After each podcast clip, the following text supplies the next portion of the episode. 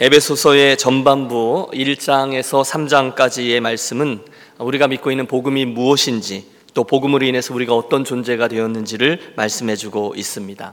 여러분 혹시 기억하세요? 그 중에 성삼위 하나님께서 성도들에게 주신 하늘의 신령한 복을 오랫동안 다루었어요. 첫째, 성부 하나님은 창세전에 나를 선택하셔서 예정하셔서 나를 구원해 주셨습니다. 둘째, 성자 하나님은 저와 여러분을 위해서 십자가에 대신 죽으심으로 우리의 모든 죄를 사해 주셨습니다. 성령 하나님은 예수 믿을 때 우리 안에 들어오셔서 우리를 인쳐 주시고 저와 여러분 구원의 보증이 되어 주셨습니다. 신앙의 이론편이에요. 그리고 나서 이어지는 4장부터의 말씀은 신앙의 실천편이라고 했죠. 4장을 열자마자 두 가지를 권면하기 시작합니다. 우선은 성령의 하나 되게 하신 것을 힘써 지키라. 우리들의 유니티를 지키라는 것이었고요. 둘째, 지난 시간의 말씀, 어, 교회의 거룩함, 퓨리티를 지키라는 것입니다. 특히 옛 사람을 벗고 지난 시간 말씀의 제목이죠. 옛 사람을 벗고 새 사람을 입으라. 이게 이제 우리들의 거룩한 삶을 요구하고 있는 것이었어요. 그 이야기를 할 때 지난주의 말씀이었죠. 옛 사람 이것들을 버리라 하셨는데 세 가지를 말씀드렸어요. 첫째, 그들은 허망한 것, 허무함을 쫓습니다. 둘째, 그들의 마음이 굳어서 하나님을 떠난다 했습니다. 그리고 셋째, 그들은 방탕과 탐욕을 따라서 살아간다 했습니다. 혹시 예수를 믿고 새 사람이 되었는데도 여전히 그렇게 살고 있는가? 그렇다면 이제부터는 longer 또 no more 옛 사람을 벗고 새 사람을 입으라. 이 지난주에 말씀이었어요. 이어지는 오늘의 본문 4장 25절부터 5장 2절까지의 말씀은 그 새 사람을 입으라 하셨을 때 의미하는 이 새 사람이 어떤 사람이냐를 다루고 있습니다. 계속해서 퓨리티, 교회의 거룩함을 얘기하는데 옛사람을 벗고 조금 전에 말씀드린 것, 새 사람을 입으라 이렇게 살아가라는 거예요. 오늘 본문은 이를 위한 구체적인 삶의 지침들 여섯 가지가 쭉 이어져 나오고 있습니다. 따라서 오늘 이 아침의 설교는 특별한 논리를 따르지 아니하고 그저 본문을 함께 읽어 내려가며 그곳에서 설명하고 있는 권면들 여섯 가지를 하나하나 다루면서 아, 하나님이 원하시는 새 사람은 이렇게 사는 것이구나 함께 배우고 함께 새로이 결단하겠습니다. 여섯 가지라고 말씀드렸는데 끝나고 시험 볼지도 몰라요. 여러분 주보 뒷면에 보면 이렇게 적어 가시고 괄호 넣기도 하고 이렇게 하실 수 있는데 함께 말씀 나누겠습니다. 자, 옛 사람을 버리고 새 사람을 입은 성도들이 가장 먼저 해야 되는 게 25절에 나옵니다. 그런즉 거짓을 버리고 각각 그 이웃과 더불어 참된 것을 말하라. 이는 우리가 서로 지체가 됨이라. 무엇을 버려요? 거짓말을 버리라는 거예요. 참된 것을 말하라는 거예요. 여러분 저를 봐주십시오. 오늘날 세상을 보세요. 얼마나 가짜가 많은지 모릅니다. 신문, TV, 인터넷, 온갖 종류의 거짓들이 등장합니다. 가짜 뉴스도 많아요. 수많은 가짜들이 우리들을 유혹하고 우리들의 주의를 끕니다. 요즘 우리 코로나 바이러스로 인해서 정말로 온 세상이 힘들어하고 있지 않습니까? 근데 너무 기가 막힌 걸 하나 봤어요. 문자 메시지가 이제 뜨는 거죠. 내가 기도해 주면 이 코로나 바이러스에 절대 걸리지 않습니다. 제가 당신을 위해서 기도할 테니 한 번 기도할 때마다 400원씩 결제하십시오. 정말이에요? 여러분 핸드폰으로 그런 문자가 나오는데 여러분 그걸 또 보내는 사람이 있는 거죠. 누가 안 해주는 것보다 낫겠지. 뭐 이러면서 보내는 거죠. 여러분 예수 이름을 팔아먹는 장사꾼들입니다. 거짓말입니다. 여러분 절대로 돈 내고 기도받으러 다니지 마십시오. 어떤 형식이든지 돈 받고 기도해 주는 사람에게 역사하시는 하나님은 없습니다. 여러분 8대 거짓말이 있대요. 첫째, 간호사가 말합니다. 이 주사 하나도 안 아파요. 여자들끼리 말한답니다. 어머, 너 왜 이렇게 이뻐졌니? 친구가 말합니다. 너한테만 말하는 건데. 거짓말이에요. 아직도 그런 말을 믿어요. 장사꾼이 하는 거짓말이 있죠? 뭡니까? 예, 이건 믿지고 파는 겁니다. 아파트 분양할 때도 거짓말이 있대요. 역세권, 지하철에서 5분 거리. 다 거짓말입니다. 수석 합격한 사람이 하는 거짓말도 있대요. 그저 수업에 충실했습니다. 교과서 중심으로 공부했습니다. 예. 아무도 안 믿어요. 마지막으로 정치인들이 하는 거짓말이 있대요. 뭘까요? 나는 한 푼도 안 받았습니다. 라는 거죠. 여러분 세상은 이런 거짓말들로 가득 차 있어요. 어, 저희가 언젠가 그 한인마트에서 물건을 굉장히 싸게 샀어요. 그러면서 와 수지 맞았다 진짜 싸게 샀어. 그리고 가지고 왔는데 집에 와서 보니까 이게 유통기한이 지났는데 그 위에다 다른 스티커를 붙여가지고 그걸 이렇게 판 거예요. 얼마나 속이 쓰렸는지요. 그게 세상이죠. 그런데 오늘 본문은 우리들에게 그리스도인들이 세상을 살아갈 때 너희는 거짓을 버리고 참된 것을 말하라 이렇게 요구합니다. 왜요? 우리는 옛 사람을 벗고 새 사람을 입은 하나님의 자녀이기 때문이에요. 다른 이유가 없어요. 성도이기 때문에 거짓을 안 말하는 거죠. 여러분 그리스도인이란 성도란 그 정도의 세상의 무게를 잘 감당해내는 존재인 줄로 믿습니다. 믿습니까? 성도에게 있어서 정직은요 고민거리가 아니에요. 당연한 거죠. 전에는 그래도요 저 예수 믿는 사람입니다 그러면 사람들이 믿어줬습니다. 그런데 이제는 저 예수 믿는 사람입니다. 나 믿어주세요. 라는 말을 하기에도 부끄러운 세상이 되었어요. 너무 많은 성도들이, 너무 많은 직분자들이, 너무도 많은 심지어 목회자들이 거짓을 말하고 행하며 살아옵니다. 안색 한 번 바꾸지 않고 거짓을 말합니다. 가짜를 진짜인 양, 가짜 학위를 진짜 학위인 양, 가짜 안수증을 진짜 안수증인 양 조작하며 내어놓습니다. 신학교 안 나왔는데 나왔다고 하고 날짜가 틀리지 않느냐 했더니 나는 바빠서 못 갔고 대신 동생을 대리 출석시켰다라고 거짓을 자랑스럽게 떠버립니다. 미국에서 가장 큰 교회라고 일컬어지는 휴스턴에 있는 조엘 오스틴 목사님의 성공복음, 번영복음. 여러분 제가 설교 시간에 여러 번 말씀드렸는데 거짓 복음입니다. 거짓말입니다. 그분은 이렇게 설교합니다. 우리 스스로의 신념을 통해 긍정의 말을 통해 우리가 갈망하는 꿈을 이룰 수 있다라고 설교합니다. 거짓말입니다. 복음주의 신학자인 고든피는 이렇게 비판합니다. 미국 기독교는 이른바 부와 건강의 복음이라 불리는 속에 복음의 특성이라고는 찾아볼 수 없는 악성 질병에 빠르게 감염되고 있다. 번영실학의 메시지는 하나님의 진리를 심각하게 왜곡하고 궁극적으로 성령 안에서 우리의 삶이 아니라 인간의 타락한 성품에 호소하는 가르침이다. 저는 전적으로 동의합니다. 거짓말이에요. 여러분 일평생 신실하게 믿음을 가던 권사님 한 분이 직장 때문에 집을 떠나는 아들을 앉혀놓고 이제 객지로 가는데 거기 가서 이제 교회와 목사를 찾을 때에 세 가지를 염두에 두라고 하셨대요. 권사님이 지혜로우세요. 첫째, 평상시의 목소리와 강단에서의 목소리가 다른 목사를 피하라. 둘째, 교인들이 보는 데서 팔을 걷어붙이고 돈 세는 목사를 피하라. 셋째, 거짓말하는 목사를 피하라. 여러분 일부러 그런 세 가지 충고가 필요할 만큼 오늘날 이 정직의 문제는 심지어 목회자도 피할 수 없는 문제입니다. 씁쓸하지만 바로 그런 현실 속에서 사랑하는 여러분, 저와 여러분이 예수의 피로 구원함을 받은 백성이라면 또 한 번 고민하고 다짐하겠습니다. 거짓을 버리고 우리 유년 가족들은 절대로 그렇게 살아가시기를 부탁합니다. 그런데 그게 끝이 아니에요. 거짓을 버리고 본문은 한 걸음 더 나아가서 그 이웃과 더불어 참된 것을 말하라. 진실을 말하라고 권면합니다. 이유가 있어요. 우리가 서로 지체가 됨이라. 여러분 우리가 앞부분에서 여러 번 교회에 대한 이미지를 나누었습니다. 저와 여러분은 예수님을 머리로 삼은 그분의 몸이요 그분의 각 지체이므로 지체들끼리 서로 간에 진실을 말하는 것은 너무도 당연하다는 거예요. 여러분 생각해 보세요. 발이요 이 눈을 믿고 걸어가는데 낭떠러지가 앞에 나타났어요. 그런데 눈이 발한테 좀 감정이 안 좋아요. 흑심을 품고 거짓말합니다. 야, 길이 탄탄대로네. 앞으로 한 시간은 쭉 가야 되겠어. 여러분 어떻게 됐을까요? 예, 결국 둘 다 죽는 거예요. 코가 입에게 말합니다. 음식이 다 썩어서 냄새가 나는데도 괜찮아. 먹어도 돼. 냄새 하나도 안 나는데. 여러분 그 입이 그 코의 말을 듣고 먹으면 결국 둘 다 죽습니다. 우리가 서로 지체가 됨이라 그게 그 뜻이에요. 그러므로 우리가 서로에게 거짓을 말하지 않고 참된 것을 말하는 거죠.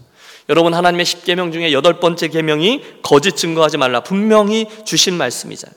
사탄은 거짓의 압이라고 했습니다. 그러므로 거짓을 말하는 것은 하나님을 거역하고 사탄을 따르는 일임에 틀림없습니다.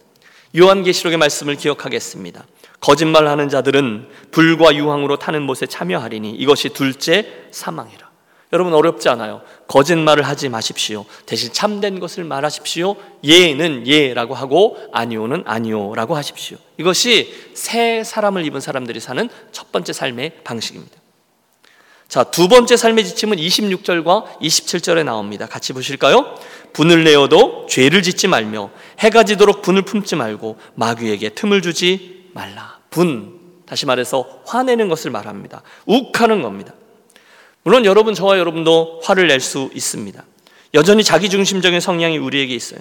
저가 화를 낼 때를 보면 자존심이 상했을 때 또는 손해를 입었을 때 그럴 때 화를 내요. 뭐 그건 잘못이 아니할 겁니다. 또 불의한 일을 보면서 의분을 품는 것도 어, 화를 낼 수 있어요.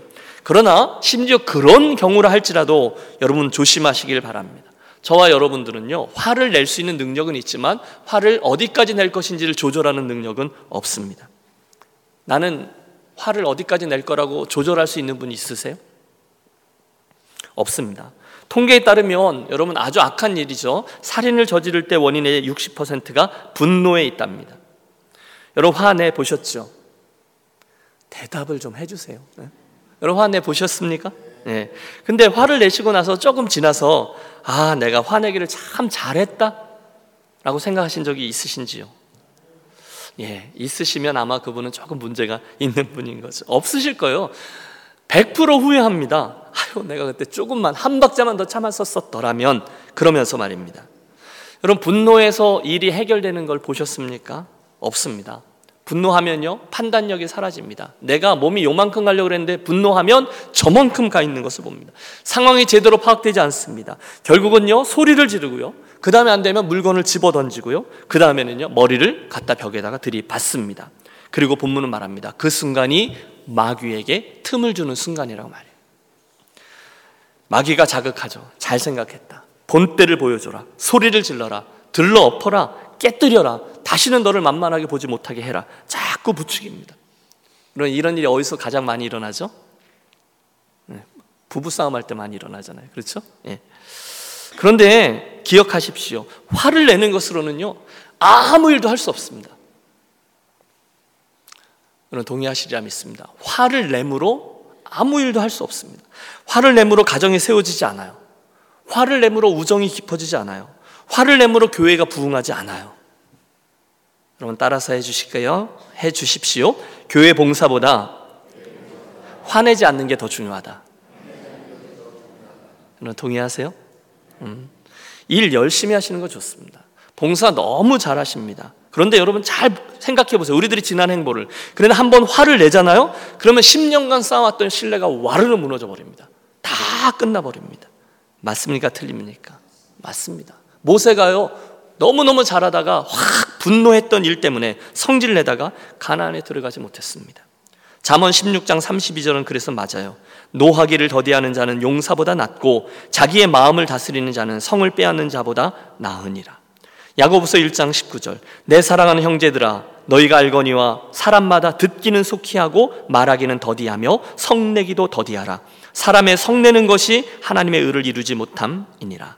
아, 그렇군요. 그럼 어렵지 않아요. 이것도 화를 내지 말고 오히려 온유함으로 사는 것이 새 사람을 입은 사람의 두 번째 방식이구나. 그 다음은 도둑질입니다. 28절. 도둑질하는 자는 다시 도둑질을 하지 말고 돌이켜 가난한 자에게 구제할 수 있도록 자기 손으로 수고하여 선한 일을 하라. 도둑질 하지 말고 오히려 선한 일을 하라는 거예요. 여러분 여기 이 동사의 시제가 재밌습니다. 현재 명령형이에요. 여러분 이 편지가 에베소 교회에 이미 예수를 믿고 있는 사람들을 위해서 쓴 편지글이잖아요. 그런데 현재 명령형이에요. 도둑질하지 말라. 이 말은 당시 에베소 교회 안에 예수를 믿으면서도 여전히 도둑질하는 습성을 가지고 있었던 사람이 있었다 없었다? 있었다는 겁니다. 우리가 그걸 유추할 수 있어요. 예수를 믿어요. 그런데 자기도 모르게 자기도 모르게 그 습성이 남아 있다는 거예요. 물론 좁은 의미에서의 도둑질은 남의 것을 훔치는 경우입니다. 빼앗는 경우입니다. 그러나 넓은 의미에서 도둑질은요, 훨씬 더 많아요. 마음속에 우리가 찜찜함을 생각하는 모든 것들이 도둑질이라고 어, 보면 됩니다. 부정직한 행위들, 뇌물을 주고 받는다든지, 또 공금을 유용한다든지, 직위를 이용해서 부당한 이익을 취한다든지, 압력을 가해 빼앗는 것이라든지 등등 모든 것이 다 도둑질입니다. 일꾼이 성실하게 일하지 않고 보수를 받는 것 도둑질입니다. 거꾸로 주인이 일꾼에게 정당한 품삯을 주지 않는 것 도둑질입니다. 하나님의 것을 도둑질하는 이도 있다라고 성경은 말씀합니다. 그러면 안 된다는 거예요. 10계명 중에 여덟 번째 계명이 이를 금하고 있어요. 도둑질하지 말라. 그 외에도 출애굽기 20장, 레위기 19장, 신명기 5장, 어, 잠언 9장 등등 반복하여 이것을 금하고 있습니다. 주님이 마음에서 우러나오는 죄에 대한 목록들을 쭉 어, 이야기하실 때에 도둑질을 거기에 포함하셨어요. 주님이 도둑질 얘기하셨어요. 로마서 2장에 보면 사도 바울이 유대인들의 위선을 고발할 때 도둑질하지 말라 선포하는 내가 도둑질하느냐 이렇게 지적합니다.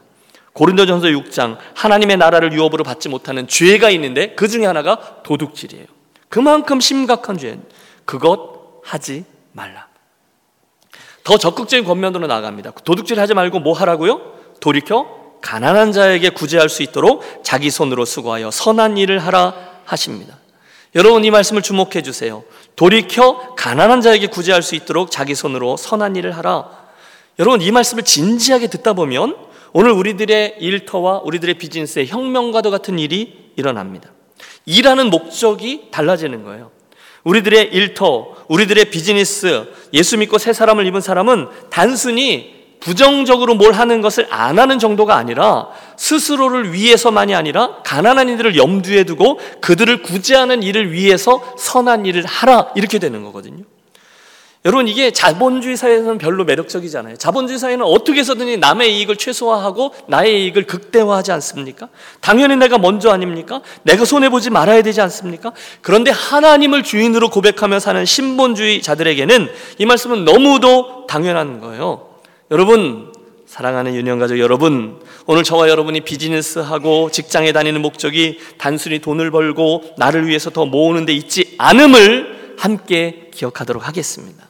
새 사람을 입은 사람들에게 있어서 목적은 한 걸음 더 나간다는 거예요. 그 정도가 아니라는 거예요. 그것은 필요 가운데 있는 다른 이들을 돕기 위해서까지입니다. 단순히 나만을 위함이 아니라 그 일을 통하여 결국 선한 일을 하기 위해서 열심을 내래요. 여러분, 이 말씀을 단순하게 듣고 저와 여러분이 일하실 때 선한 일을 위해서 일부러 수고하는 저와 여러분 되시기를 부탁합니다. 아멘 하십시오.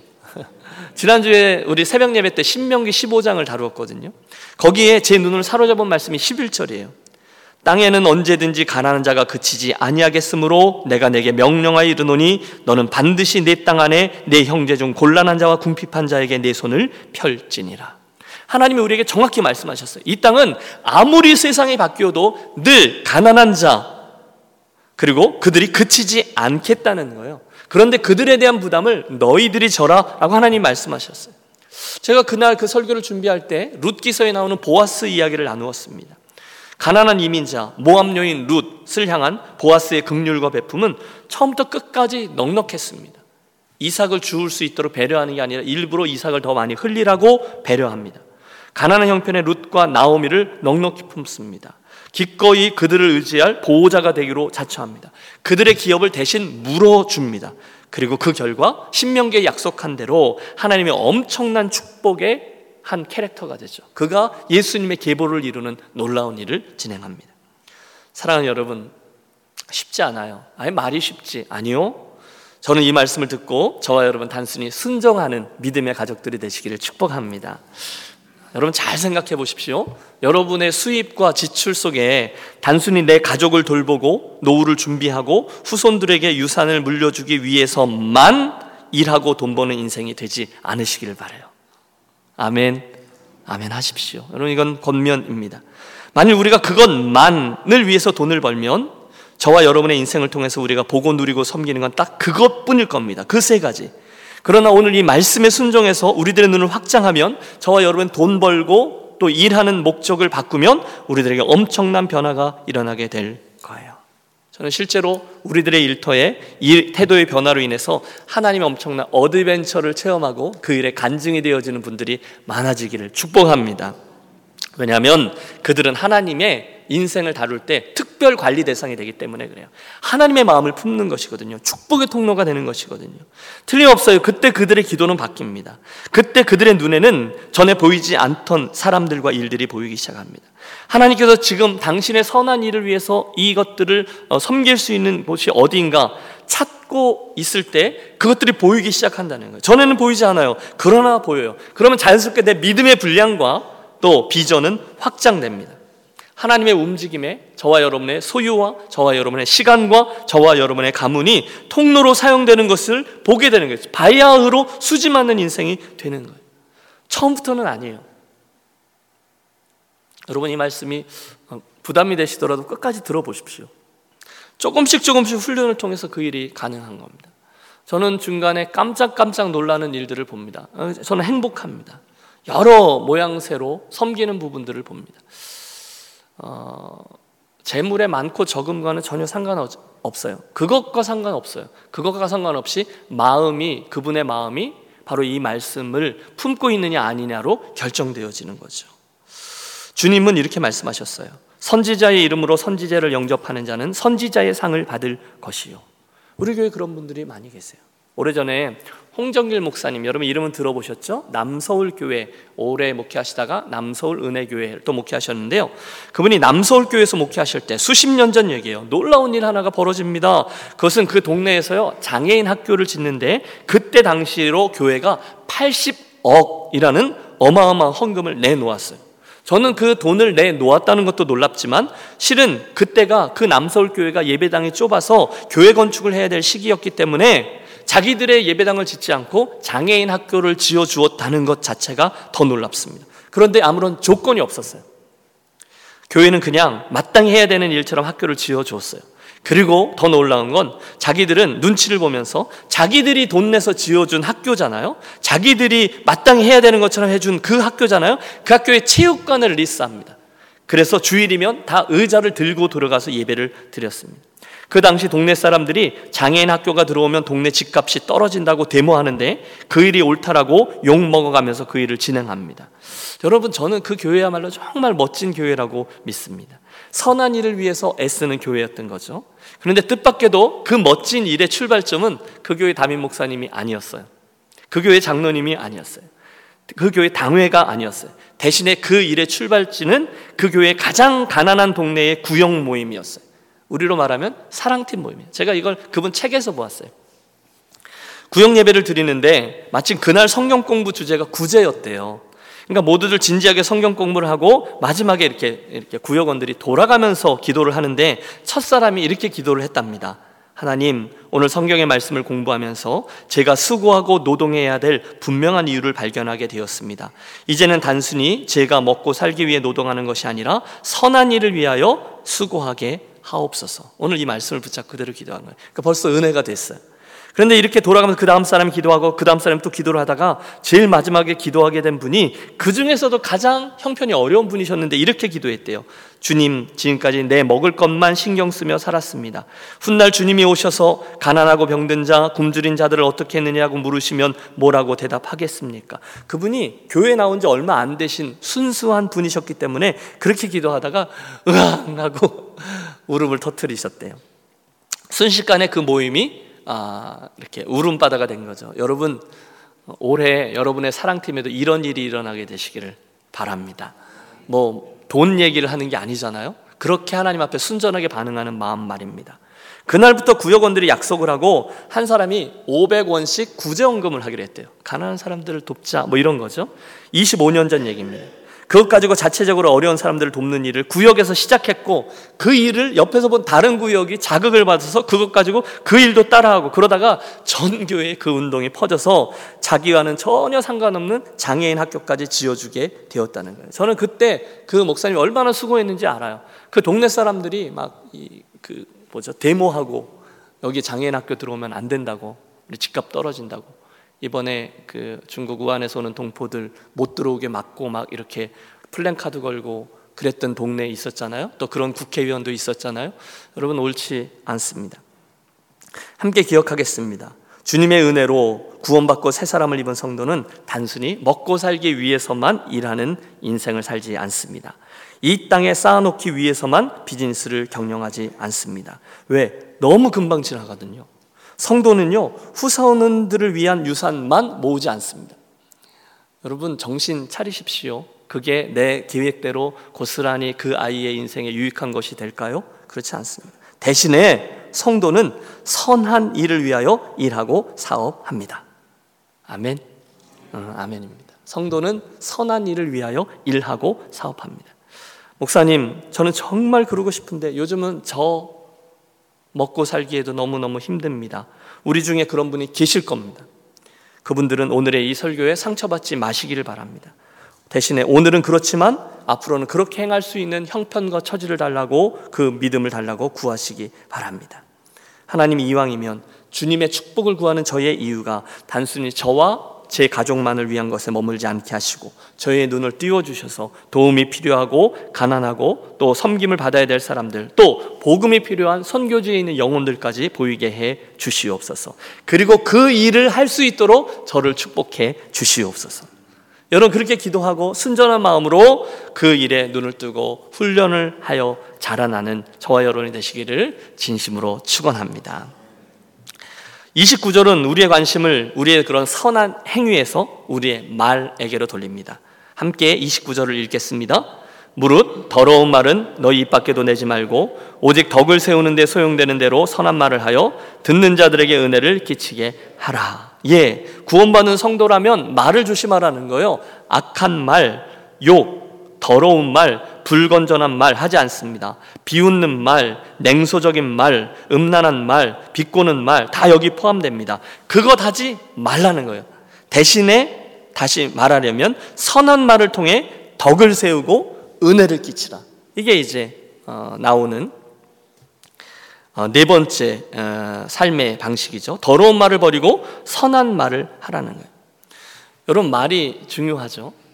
우리 한국 속담에도 말 한마디로 천냥빛을 갚는다라는 말이 있는데 그 말 속에 담긴 삶의 지혜도 중요하지만 성경은 우리들에게 이 부분에 대해서 수없이 말하고 있어요. 입에다 재갈을 물리라는 등 말 듣기는 속히 하고 말하기는 더디하라라고 하는 등 그리고 실제로도 교회 안에 일어나는 모든 일들, 교회를 세우는 일도 교회를 무너뜨리는 일도 말에서 시작됩니다. 여러분 목사가 말을 많이 하잖아요. 그래서 저도 설교를 하다가 종종 말 실수를 합니다. 전혀 그런 뜻이 아니었는데 혹시 그 말을 재미있게 표현한다고 하다가 다른 분의 약점을 건드리는 언어로 표현하기도 합니다. 가끔은 이 강단에서 하고 놀랄 만큼 아, 좀 강한 어조의 용어가 나갈 때도 있습니다. 혹시 이 기회를 빌어 혹시 여러분 이 앞에 있는 김 목사의 이 강단 때문에 혹시 상처받으신 분 계신다면 여러분 용서를 구합니다. 말을 줄이고 제 입술에 파수꾼을 세우는 게 아, 저에게도 필요하다고 생각해요. 잠언에 이런 말씀이 나오죠. 우리가 하는 말 중에 칼로 찌름같이 함부로 사용되는 것이 있다. 반대로 지혜로운 자의 혀는 양약과 같다. 여러분 이 말씀 보시겠어요? 별 생각 없이 했는데 칼로 찌르는 말과 같은 게 있고요. 반대로 사람을 세우는 약과 같은 교회를 세우는 양약과 같은 말도 있다는 거예요. 전에 우리 사랑 팀장들 모임 할 때 훈련할 때 어, 좋은 사랑 팀장과 꼴불견 사랑 팀장의 조건들을 함께 찾아봤는데 그분들에게서 나온 첫 번째 조심해야 될 게 뭔지 아세요? 예, 말조심이었습니다. 입을 조심하지 않는 분, 이 말을 저리로 전하는 분, 좋은 사랑 팀장이 될 수 없다는데 이견이 없었어요. 사랑 팀장들의 이야기였어요. 저는요, 다른 일 다 열심히 하시고 봉사도 많이 하시고 심지어 최선을 다해서 헌금도 드리고 했는데 꼭 한마디 말로 자기가 했던 수고했던 모든 것을 순식간에 쏟고 무너뜨리는 분을 여러 교회에서 여러 번 보았어요. 주님이 이렇게 말씀하셨습니다. 사람이 무슨 무익한 말을 하든지 심판 날에 이에 대하여 신문을 받으리니 내 말로 의롭다함을 받고 내 말로 정죄함을 받느니라.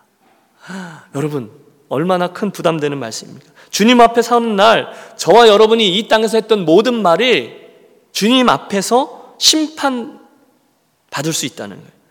그러므로 내 말로 의롭다함도 받고 내 말로 정죄함도 받는다는 거예요. 그러면 여러분 우리가 말을 조심해야 되는 것이 맞죠. 대신에 그런 말 하지 말고 오직 덕을 세우는 데 소용되는 대로 선한 말을 하여 듣는 자들에게 은혜를 끼치게 하라. 따라해 주세요. 선한 말을 합시다. 덕을 세우는 말을 합시다. 은혜 되는 말을 합시다. 여러분 꼭 그렇게 행하시는 분들이 되시길 다시 한번 강력하게 권합니다. 어, 제가요 전에 한번 드렸던 말씀이요. 뭐 지금도 여전히 부족한 부분들이 많지만 십몇 년 전에는 더 부족했거든요. 예, 그 당시 제가 처음에 캐나다로 나와서 풀타임 사역을 시작하다 보니 영어를 배우러 다닐 수가 없었어요. 시간도 없고 또 재정도 없고 그런데 그럼에도 불구하고 뭐 어떻게 어떻게 해서 겨우 토플 그 당시 대학원 들어가려면 550점 필요했거든요. 그 겨우 만들어서 대학원을 들어갔어요. 그리고 2년 동안 처절하게 고생합니다. 영어 때문에. 안 되는 거예요. 안 들리는 거예요. 뭐라고 하시는지 그냥 멍하니 앉아 있다고 뭐 숙제를 하는데 이거 내가 숙제를 하는 거야 일기를 쓰는 거야 얼마나 힘든지 몰라요. 그런데 제가 했던 과정이 MRE라고 종교교육 과정이었는데 그게요 다행히 논문을 써서 졸업하는 게 아니라 학점을 이수하면 졸업하는 그런 과정이었어요. 그래서 겨우 졸업을 했어요. 너무너무 감사했죠. 그런데 졸업하기 직전에 마지막 학기에 우연히 화장실에서 그 학교의 아카데믹 딘이었던 닥터 폴크너라는 교수님을 만납니다. 여러분, 여러분 화장실에서 저 마주치면 여러분 어색하시죠?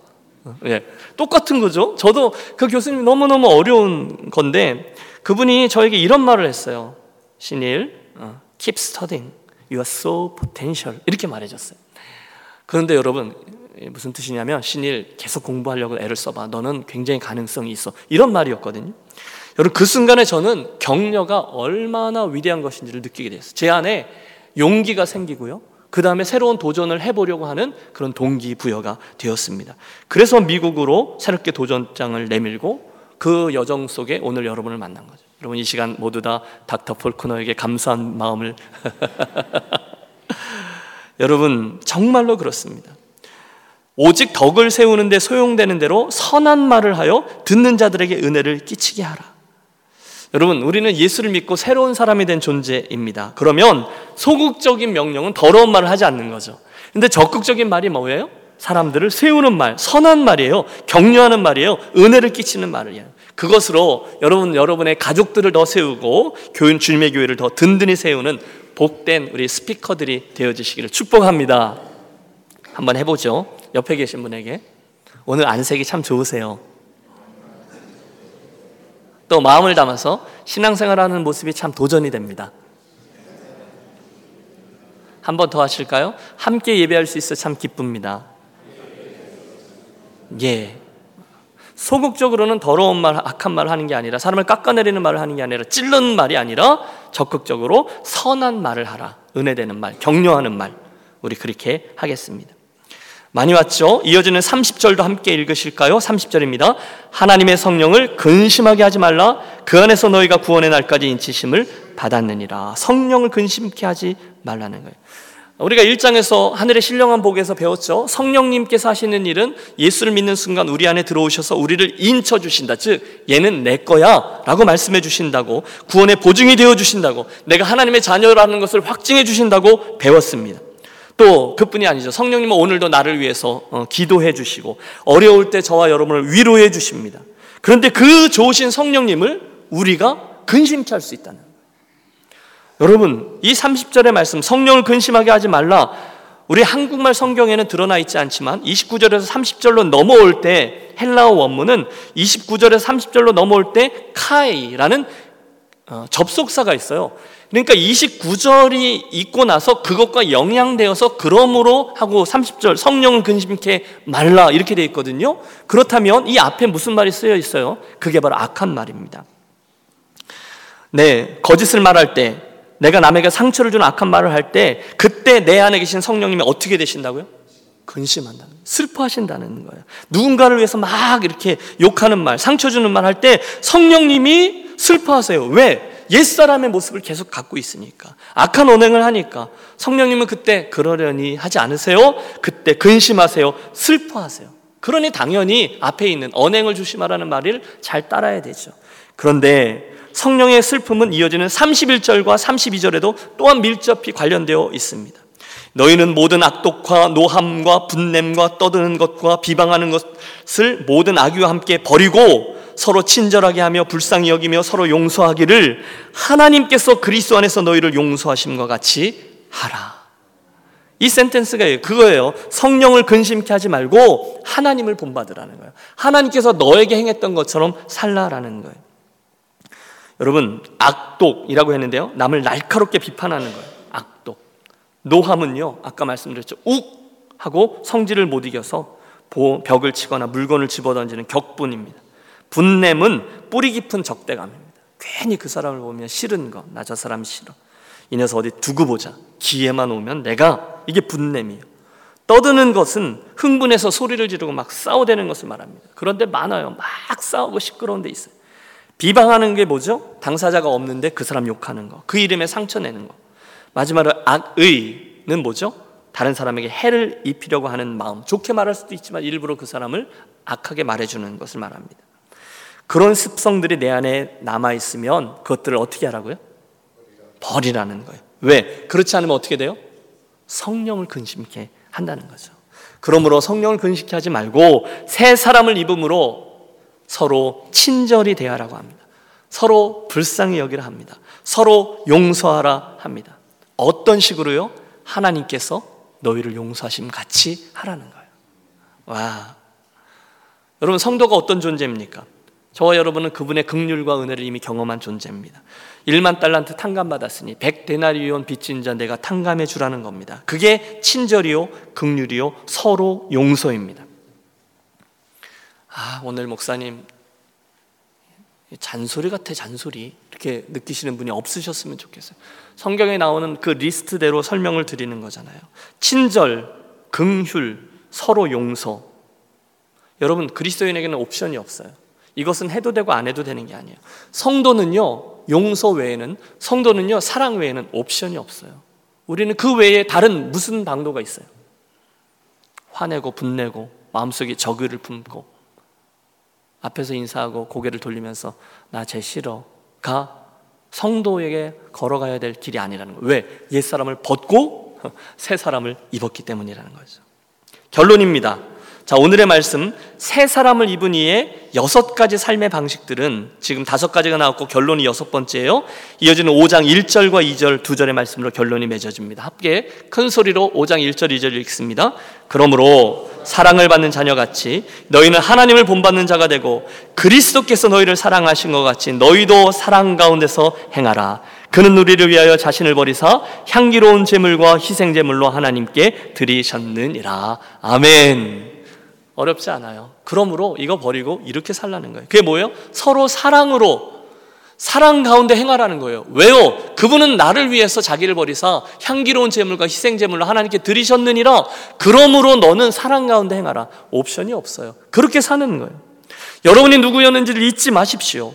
에베소서 앞에 2장 2절에 과거에 여러분을 뭐라고 말씀하고 있습니까? 공중 권세 잡은 자를 따랐다라고 말했습니다. 그런데 그랬던 자가 은혜로 구원함을 받았는데 누구를 판단해요? 누구를 점수 매겨요? 누가 이렇다 저렇다 합니까? 2장 12절은 이 세상에서 소망이 없고 하나님도 없던 사람들이래요. 누가요? 여러분이요. 1장 7절 그러나 하나님께서 그리스도의 피로 여러분의 죄를 용서하셨습니다. 2장 5절 허물과 죄로 죽었던 너희를 살리셨도다. 그분이 당신을 살리시고 여러분을 그분의 자녀로 삼아 주셨어요. 여러분이 그럴 만한 자격이 있어서요? 아닙니다. 그분의 은혜로. 그러므로 2장 10절은 이렇게 되어 있어요. 이제 더 이상 너희는 외인이 아니요 손도 아니라 하나님의 권속이요 하나님의 사랑을 입은 자녀라. 그게 저예요. 그게 여러분이에요. 그렇다면 우리들에게 있는 그 핑계, 우리들에게 있는 편견, 누군가에게 이미 점수 매겨놓고 빨간색으로 그어놓은 그 모든 편견, 집착, 다 포기하는 게 맞아요. 그저 겸손하게 내가 그랬던 사람인데 그런 자리에서 내가 용납함을 받았는데 인정하고 그분의 권면을 받아들이는 거예요. 뭐라고 하셨습니까? 하나님께서 너희를 위해서 행하신 것을 본받아 어떻게 하라고요? 그리스도께서 너희를 사랑하신 것 같이 너희도 사랑 가운데 행하라. 따라해 주세요. 너희도 사랑 가운데 행하라. 여러분 이 말씀이 너무너무 중요합니다. 왜요? 저와 여러분이 사랑 없이 행하면 모든 게 무효기 때문에 그래요. 잠시라도 잊으면 안 돼요. 여러분, 우리 교회가 지난 한 해도 열심히 달려왔습니다. 교회 안팎에 이러저러한 변화들이 삼지됐습니다. 새 가족들 많이 오셨습니다. 선교도 열심히 하셨어요. 새해 들어 신약 일독 여러분 죄송해요. 제가 믿음이 없어서 한 30분 정도 할까 그랬는데 93명 맞췄다고 보고가 되었어요. 훨씬 많은 분들이 은혜를 받았어요. 그리고 또 구약 성경을 읽어 가세요. 싫어하는 분도 있지만 또 좋아하면서 읽으세요.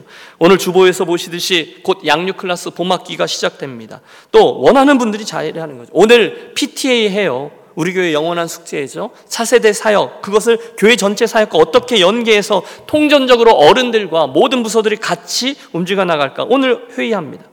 소그룹들 여러분 얼마나 열심히 움직이려고 애를 쓰는지 몰라요. 너무너무 잘하고 계세요. 새로운 꿈들을 꿉니다. 이제야말로 5년 후, 10년 후를 바라보고 사역을 계획하고 진행해야 될 시기입니다. 정말 유니온교회 화이팅입니다. 그런데 여러분, 우리들의 그 모든 이야기들과 섬김과 이 모든 잘하고 있는 것 같은 사역이 한순간에 와르르 무너지게 되는 경우가 하나 있어요. 뭡니까? 사랑으로 행하지 않는 겁니다. 습관과 의무와 자랑으로 행하는 것이라고 말씀합니다.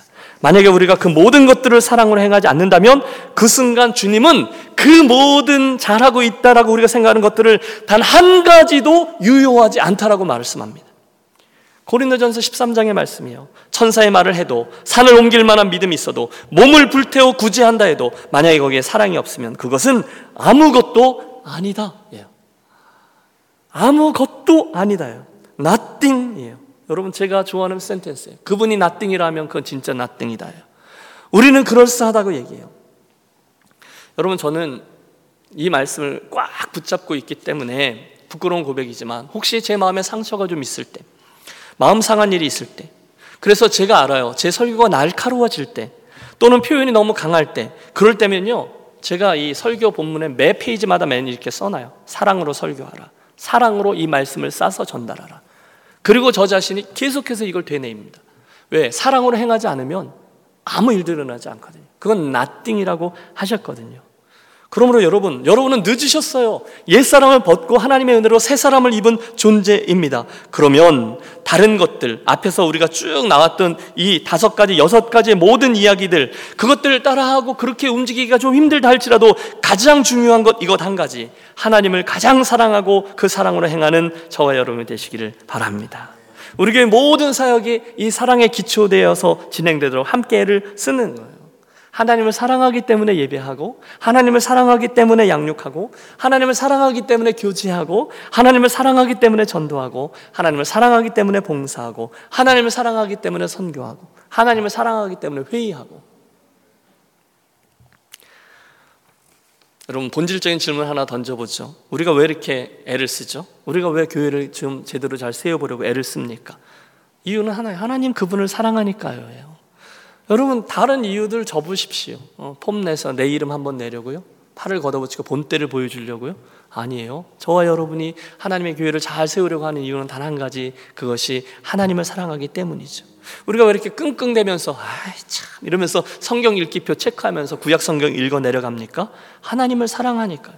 왜 그 주방 봉사 이랬다 저랬다 뭐 의견들 충돌도 되고 그러면서도 끙끙대면서도 포기하지 않고 계속합니까?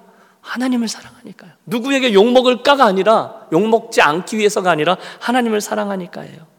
여러분 우리가 왜 이렇게 시간들에서 애쓰고 뭐 부장한다 그러고 또 전도회장 한다 그러고 사랑팀장 한다고 합니까? 왜요?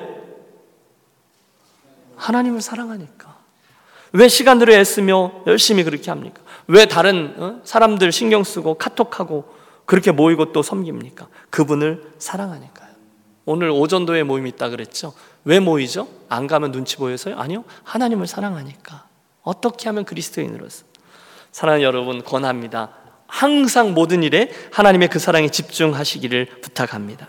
그분은 저와 여러분에게 이익 볼 게 없어요. 아무 조건 없이 사랑하셨어요.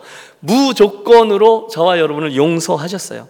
그러므로 그분의 그 사랑의 십자가를 쳐다보는 순간 우리들의 모든 핑계거리는 설 자리를 잃죠. 나는 당신과 달라요. 나는 당신과 수준이 맞지 않아요. 아니요. 오늘 본문은 그렇게 말씀합니다. 바로 그것처럼 그리스도께서 너희를 사랑하신 것 같이 너희도 사랑 안에서 행하라 하셨어요.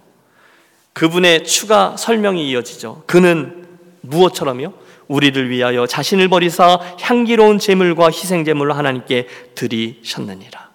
그러면 우리는 아하 합니다. 그렇게 제가 감동받은 실화를 소개하고 설교를 마칩니다. 1951년이에요. 6.25 전쟁 때 강원도 철원에서 유엔군이 퇴각을 하고 있습니다. 피난민과 섞여서 퇴각하는 유대 그 유엔군 무리 중에 선교사 한 분이 섞여 있었는데 다 낡은 찌뿌차에 의지해서 하얗게 눈이 덮인 길을 조심조심 내려가 다리를 건너는데 어디선가 들려오는 아기 울음소리를 듣습니다. 차를 멈추고 울음소리를 따라가 보니 다리 밑이에요.